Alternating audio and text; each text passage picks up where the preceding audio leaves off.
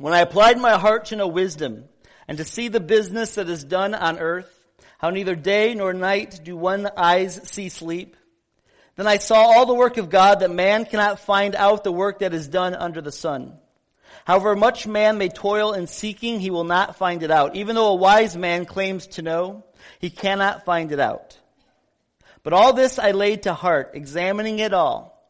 How the righteous and the wise and their deeds are in the hand of God. Whether it is love or hate, man does not know. Both are before him.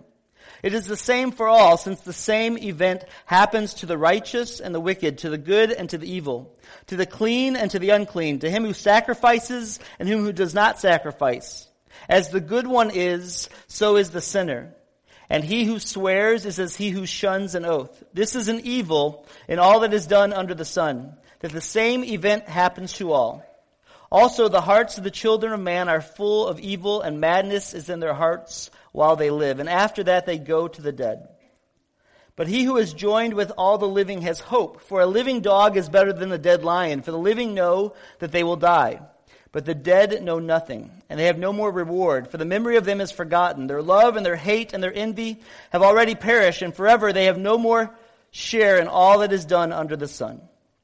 Go, eat your bread with joy, and drink your wine with a merry heart, for God has already approved what you do. Let your garments be always white, let not oil be lacking on your head. Enjoy life with the wife whom you love, all the days of your vain life that he has given you under the sun because that is your portion in life, and in your toil at which you toil under the sun. Whatever your hand finds to do, do it with your might. For there is no work or thought or knowledge or wisdom in Sheol to which you are going.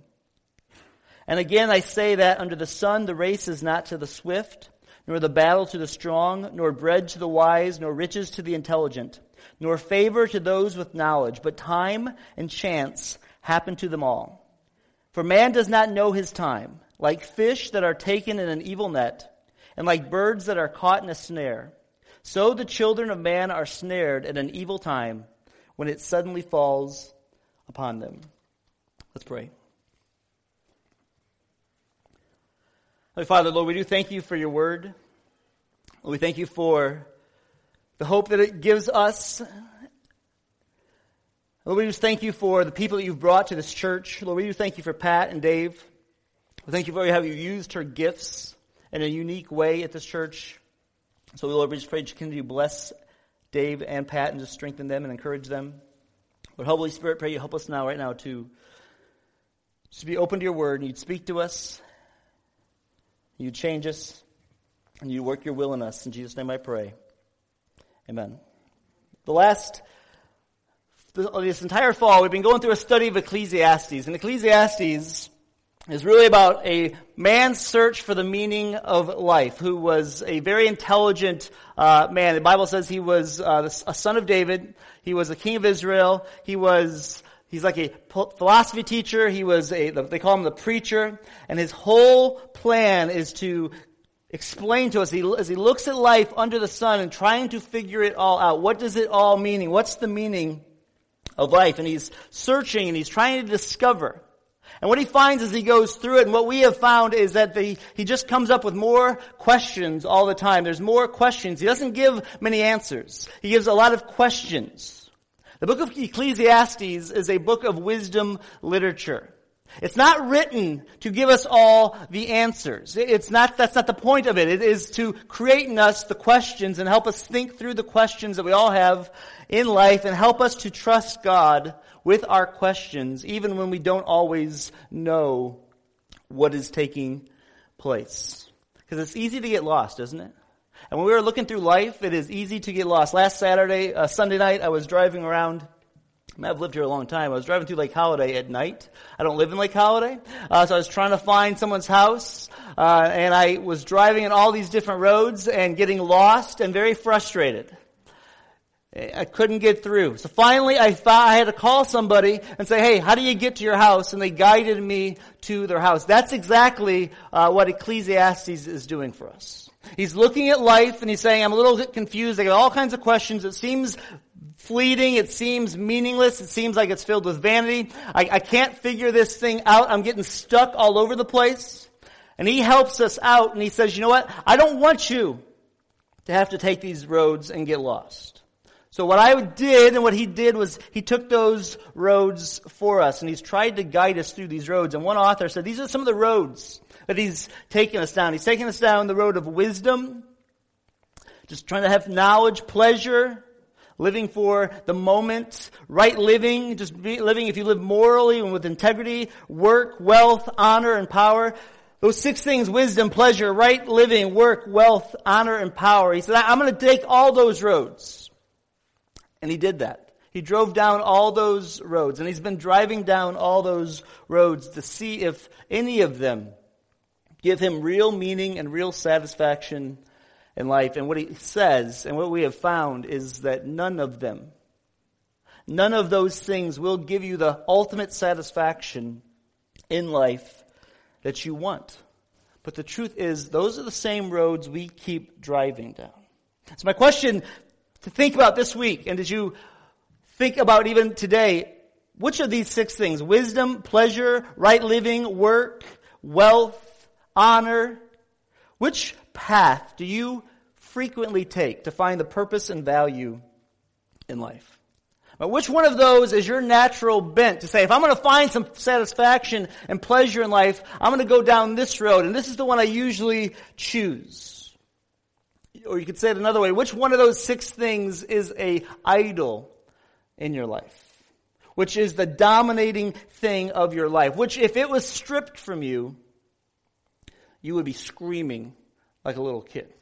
Michael uh, Regan, a great, a good comedian. He, has this joke about this guy who's walking with his son one day, and they're at the zoo, and his son had a helium balloon, and he's walking with the helium balloon, and the, the balloon goes, he loses the balloon, and um, the kid just starts screaming, ah! ah! And the dad looks at him, and he's like, knock it off, it's just a balloon. And Michael Regan goes, yeah, well, take your wallet out. Let's see it flying up in the air, and let's see if you don't start screaming too. It's all about perspective. Which one of these roads of wisdom, pleasure, right living, work, health, or wealth, power, if it was taken from you, that's the, you would be lost. You would feel, you would know where to go. That's what the author is trying to get us to see. We all take one of these roads. Our personalities may all be different, but there's something in there we all say, if I just get this, I'll be satisfied with life, where ultimately, He's trying to point us and say, you know, the number one passion, the number one focus of our life needs to be Jesus Christ and His glory being shown through you. That's what he's been trying to guide us to. But as we get to the last few chapters of Ecclesiastes 9, he starts to just look at life. He is a frustrated philosopher. He's a frustrated teacher, preacher, because he's been experiencing these things, trying to look at life under the sun, and, and they've, they've gotten to him. And he's looked deeply for these things, and, and he's frustrated, and he's starting to repeat some of the same things he's said before, because he's frustrated with life because it is meaningless. And he's trying to see that in his own life, and he's trying to paint it for us, and it says, what's the purpose of life? It's all meaningless. It's fleeting. It doesn't last. So, what's the purpose and meaning of life? And there are many, many people still trying to figure that out. I watched an interview this week with Art Garfunkel, who was from Simon and Garfunkel, the old band from the 60s. Art Garfunkel, he's probably in his 70s now. He's a prolific reader. He's been keeping a track of how much he, he's read. He reads from all different genre, genres, reads two books a month. He's read over a thousand books in his lifetime. And in this interview, he just said, what is life? Uh, we just can't figure this thing out. He's lost. He's looking and he can't figure out what's the purpose and what's the meaning of life. And so what he has said so far, the preacher, the teacher, he said this. This is the one thing he's figured out about life under the sun. He says, life is a weary business, and it's impossible to know for certain what God is doing in the world. If anyone tries to tell you differently, if anyone claims to have figured it out, the meaning of life, to, or have to unlock the secret plan of God, he is only telling you a lie. And there may be different perspectives and different ways you try to figure it out, but the reality is, even for us as believers, we can't figure out life. It is baffling and confusing. We, say constantly, I never thought that would happen to me. I never thought I'd see that person end up there. I never thought this would take place in my life. That's life. We don't know what God is doing. And he comes to this chapter 9 and he's reviewing it again, thinking about wisdom. And he says this, the thing that really gets him the whole time is when it comes to life, the, the thing that really bothers me, and deep down really bothers all of us, is that the same fate falls for all people. The same thing happens to all of us. No matter what road you take, no matter what plan you go down, at the end, we all are going to die. And he, he, is struck like that. That's the same fate as all of us. There's, there's, there's death, and there's this great fog of life in the midst of it. He says in verses 11 and 12, Again I say that under the sun the race is not to the swift, nor the battle to the strong, nor the bread to the wise, nor riches to the intelligent. It doesn't seem fair. It doesn't seem right that the the strongest one doesn't win. That the smartest person who does all the homework doesn't always get the best grade. That the, the person who works really hard, goes to school, gets master's degrees, doctor's degrees, ends up working at Cinnabon. Well, the guy who drops out of school gets a job where he makes hundreds of thousands of dollars. That doesn't make sense, does it? It, it doesn't seem right. But that's the way life works out, and it works out that way often for us. There's this great fog of life. In 1984, the Olympics, Mary Decker, I don't know if anybody remembers her. She was a great American runner. She was supposed to win the race in the 3000.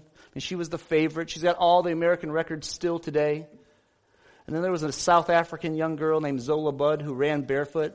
Was a great runner. They're in this big race. Everybody thinks Mary Decker is going to win it. She's running well. All of a sudden, Zola Budd trips her.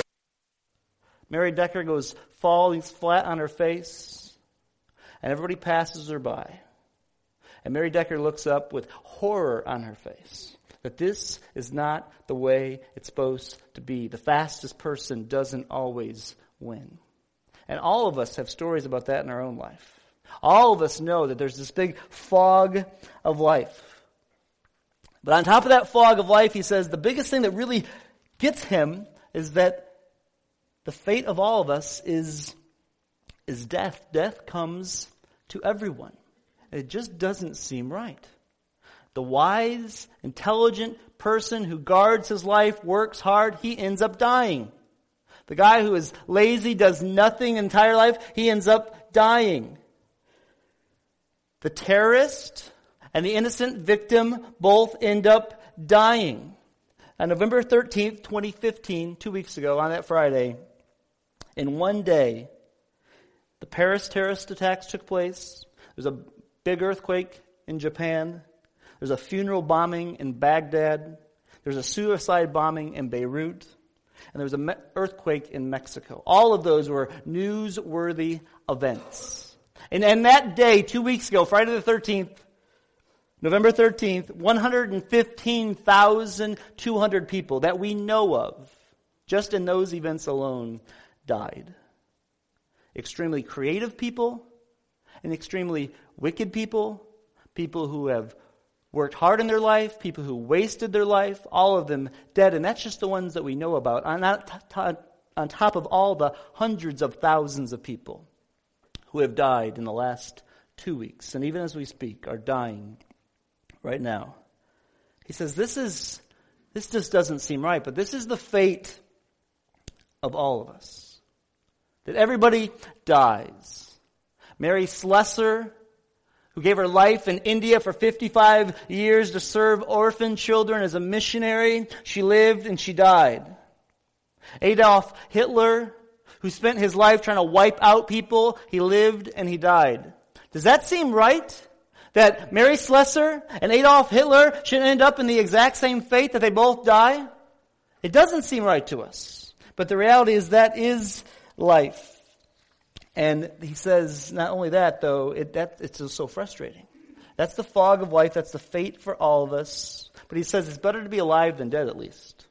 He says, at least, at least for the living, there's consciousness. And for the dead, there is no, no consciousness. They're forgotten. And he's talking about life under the sun. If you just look at life apart from God, this is the only conclusion that you can come up with. It just doesn't seem fair. It doesn't seem right. It's frustrating. It is mind-boggling. It seems meaningless. There's vanity, but it's just true. The same fate happens for all.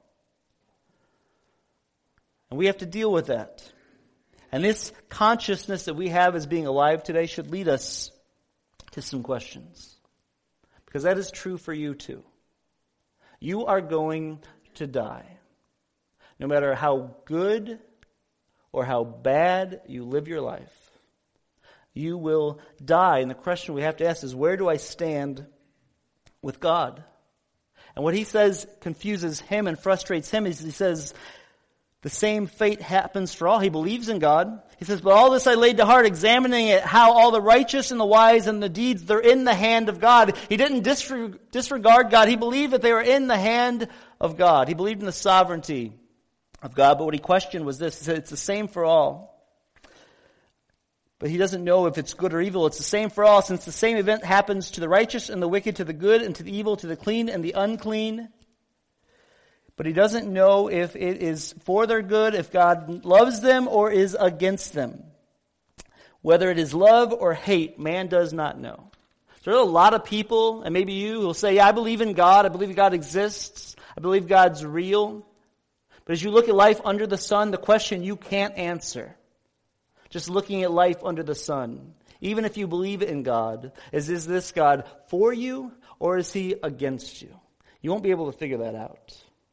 Because if you look at life under the sun apart from God, it is impossible to figure out if God is for you or against you. Does he love you or does he hate you? Because the same fate happens to all of this. Which makes us have to wonder where do I stand before God, which could create in some of you a false faith. Which leads us to this false faith because there's this potential that we have this wrong conclusion about God in our own condition. So he says this in verse 3 this is an evil that is done under the sun. And also the hearts of men are full of evil, and madness is in their hearts while they live. Now he's starting to talk about the human condition that is in all of us. The hearts of the children of men are full of evil, even yours. It's broken, and it's bent. And if you're honest with yourself, it's naturally inclined to take care of itself over taking care of God's priorities.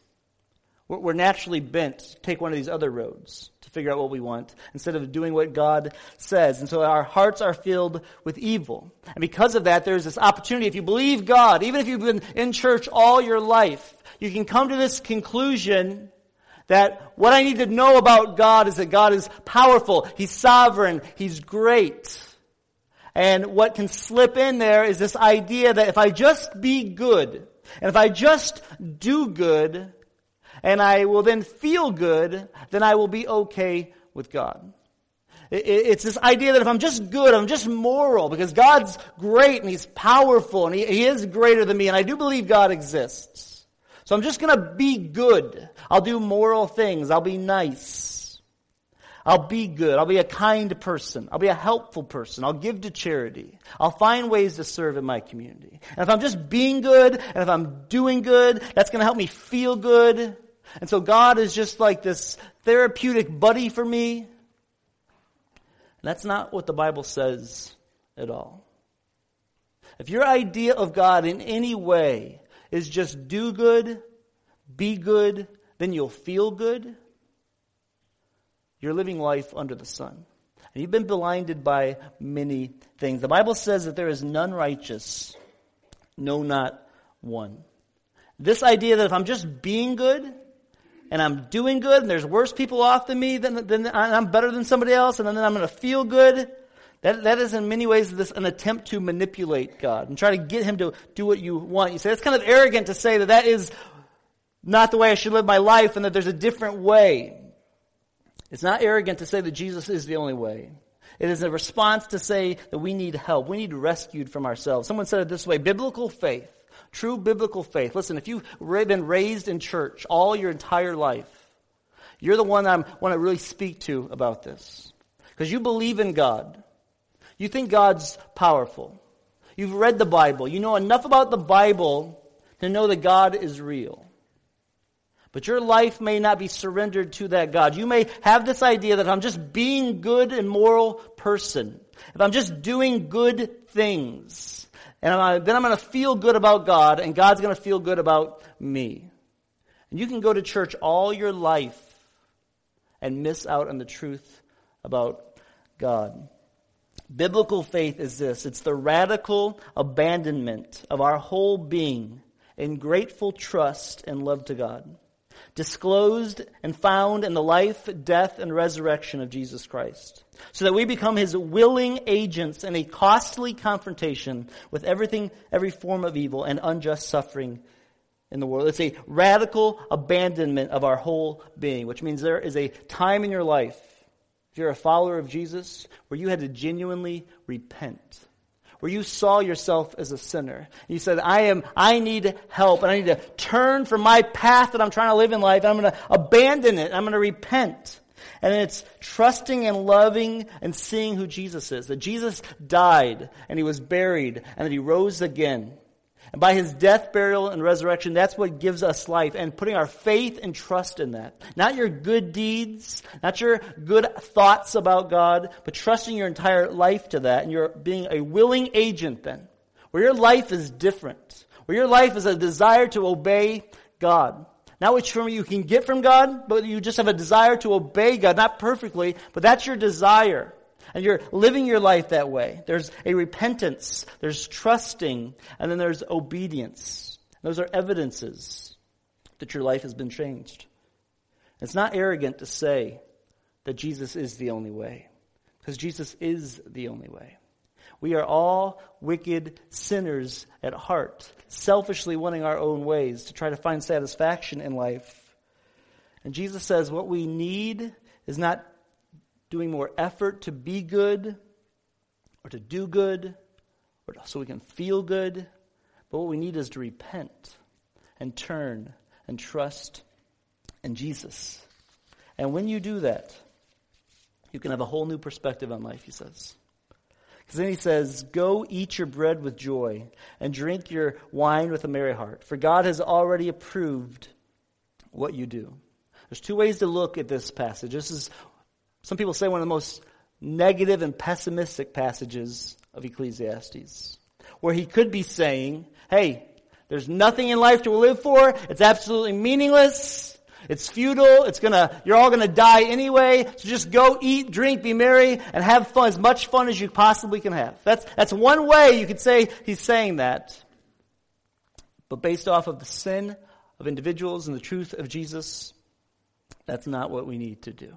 But God does want us to enjoy life because of what Jesus has done for us.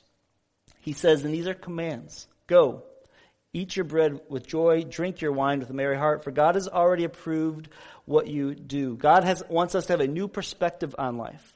And only those who truly are following Jesus Christ really can even see this, see that life above the sun, that God has pre- pre- prepared for us a contentment. Eat your bread with joy. He has that for us. And drink your wine. There's comfort for it. Let your garments be always white. And there's companionship. Enjoy your life with the wife of your youth and your calling and your, whatever work you do, do it with all your might. These are all things that God has provided for us that He wants us to enjoy.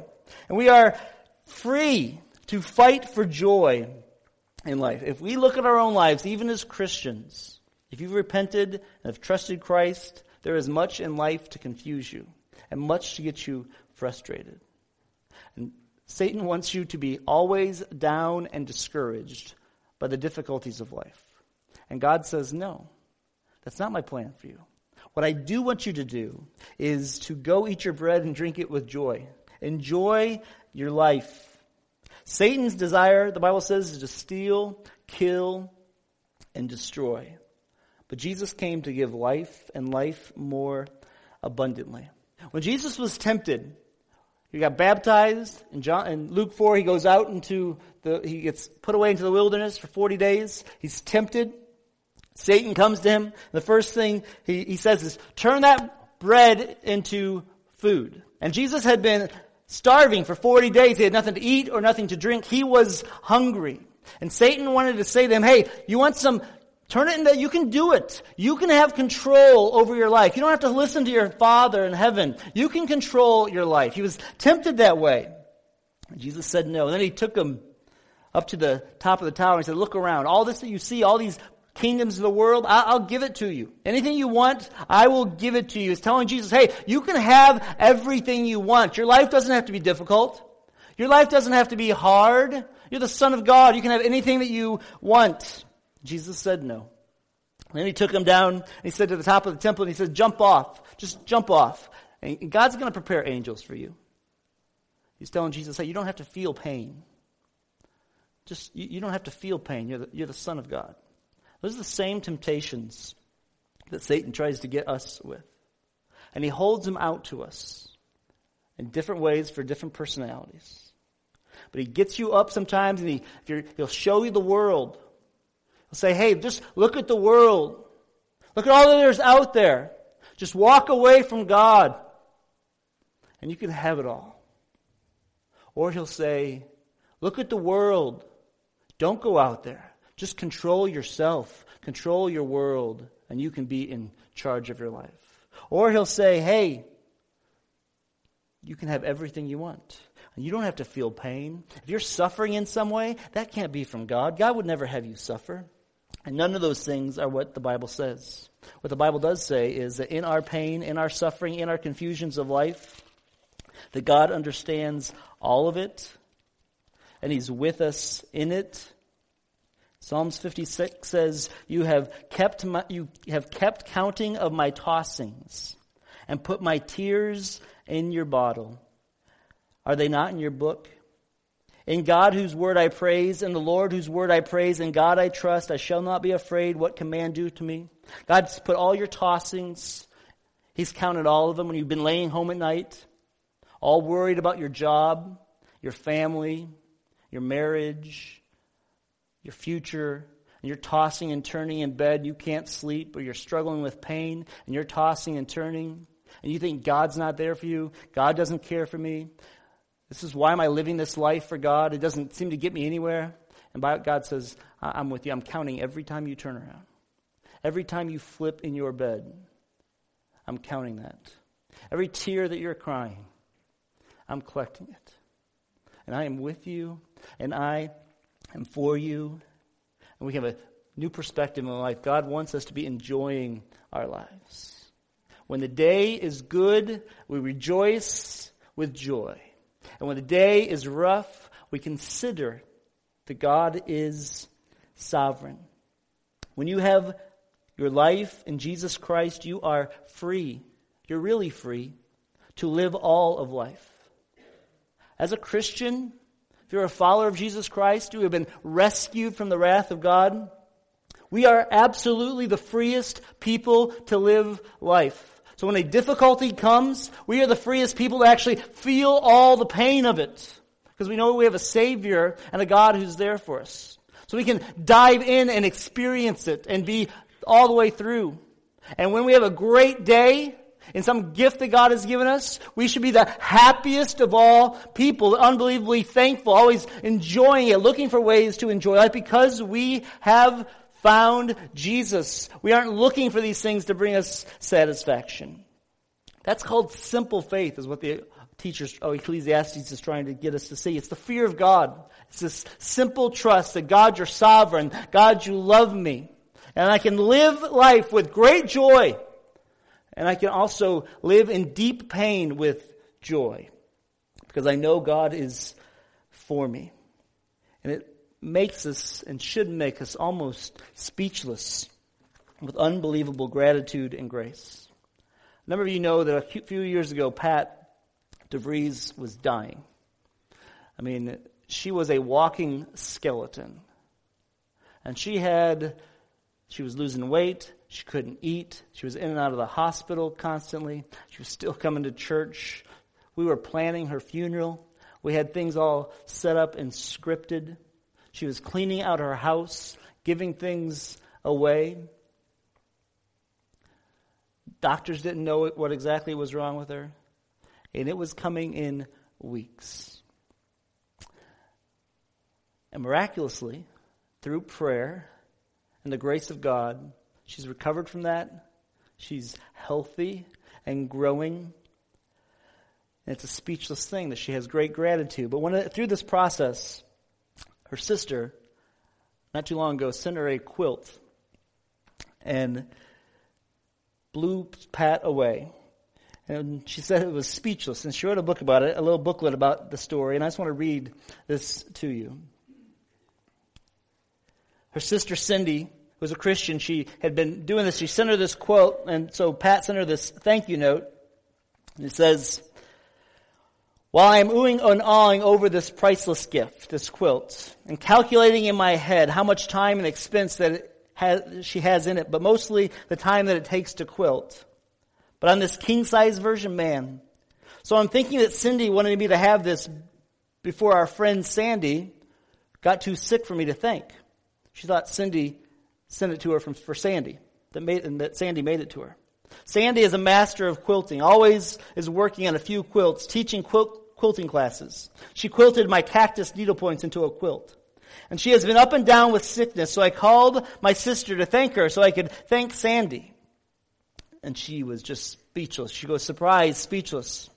My sister quilted this herself. After picking up the phone off the floor, drying tears, I said, What? You? Oh my goodness. She goes, now a note on my sister. She hates, I mean, she hates sewing. One memory of mom's and mine of Cindy was that when she was in, she was in home economics and she had to sew a dress, as Cindy would be measuring, cutting, sewing, ripping, sewing, muttering, mom and I, as we watched her sewing that darn thing, said, golly, Cindy hates sewing. Well, I wish her teacher could see this stitched masterpiece. Speechless. So when Cindy told me that she did everything, she did every single stitch, I was amazed, shocked, and truly humbled that she would then give me this absolute treasure. I am deeply humbled. I have done nothing to deserve this gift. Me, being a little bratty sister, who borrowed clothes without asking, butted in our friendships, endless horrible things that I did to my sister, that my sister would make something so beautiful for me to make it with her hands. Just look at all those hand sewn stitches, speechless. Then she did this for me, takes me my breath away, brings me down to my knees with naked humbleness, with tears, unbelievable, speechless. And to try to explain the grandeur of this masterpiece. Six years it took Cindy to do this. When was the last time any of us worked on something for someone else with absolute love, with not wanting or expecting a repayment for six years, even a year? How about a month, a week, a day? Wow. Speechless. Her time, effort, and perseverance in tackling this massive project is so admired. First, she went to class taught by Sandy and had to learn how to measure and sew in a mitered corner, got acclimated to the different patterns and worked them into one design. Cindy spent many trips to the fabric store in search of the perfect colors and patterns of fabric. And as previously mentioned, Cindy worked on it when she wanted not to when her hands were so swollen, when she had big, big headaches, when she had ripped out the previous night's section and thinking, I'm going to dump this thing, when she would so definitely rather be doing anything else. That Cindy did not give up even at those times when she was so very frustrated and tired, when she could be, she could have ditched the project. That Cindy, when I would badger her that she wasn't working on her needlepoint, would keep this secret and tell me, yeah, well soon. That our mom was in on this wonderful kept secret when mom, approving of the colors and designs, priceless. That Cindy's granddaughters, Taylor and Alexis, encouraged her, come on, Meemaw. When I was visiting the family in her home, while Pat was dying, saying my goodbyes to all, as I would, as I was told I had a few weeks of life left, that she then did not show me an unfinished work. Speechless. As I struggle with how to give back something to my sister, how to try and express my deep and heartfelt gratitude, I realize that there are really no words, no cards, no gifts, nothing that I can give back to my awesome sister that would accurately describe and show what this gift of love absolutely really means to me. And as I write this amorous thank you to her, I realize that Cindy does not expect now or at any time in the last six years was expecting a gift back, priceless, speechless. Cindy wanted to give me something to show me that her, her absolute love for me for me. That's all. She knew that it would fill my heart up. She knew that I would treasure it forever. She knew it would show me her love for me. She knew all this, so she kept on stitching, kept on ripping and sewing, even when we would be visiting on the phone and I would ask her what she was up to and Cindy would say, oh, sewing. And yes, I would jest to her and say, you hate sewing. And she never gave up. Speechless. And then Pat goes on to say there was someone who gave her a greater gift. When her life was a mess and a complete wreck, there was one who was greater than her Cindy, her sister Cindy, who would rescue her. And it says in Ecclesiastes chapter 6, chapter 9. At the end, wisdom is better than weapons of war, but one sinner destroys much good. We are all sinners, and our lives have destroyed much good by one sin. But Romans chapter 5 says this For if many died through one man's trespass, much more have the grace of God and the free gift by the grace of that one man, Jesus Christ, abounded for many. For as by one man's disobedience the many were made sinners, so by the one man's obedience the many will be made righteous. Jesus, in his amazing love for us, which is absolutely scandalous and should make us speechless, went to the cross for our sins. He died so that we could have life and life more abundantly. So as we go through this wacky, crazy, meaningless, absurd life sometimes, tossing and turning, crying, we can know that He is there for us. He's rescued us. And we can delight and really enjoy life, which is what He wants from us. Do you have that light in you? Has your life been transformed by Jesus Christ? Has there been a time, a real time in your life where you saw yourself as a sinner, where you repented, saw Jesus for who he was, turned to him, asked him to be the leader of your life and turn your life over to him? And you've been born again. And you know the joy of life. If not this morning, right now, you can. But if you're a believer, we can often become very feel very speechless about the brutality and the confusing things of life and live in fear. But God calls us to look to Jesus and enjoy with grateful hearts the life He gives us and walk before God in the light of life. Are you trusting as a Christian or are you fearful as a Christian? Are you fretting over life or are you really enjoying life? On the good days, are you really enjoying life? And on the bad days, are you just considering the sovereignty of God? As a Christian, because of Jesus, we have nothing to be fearful for. We have great hope that will last now and forever. So we can rejoice and be unbelievably thankful today and this week.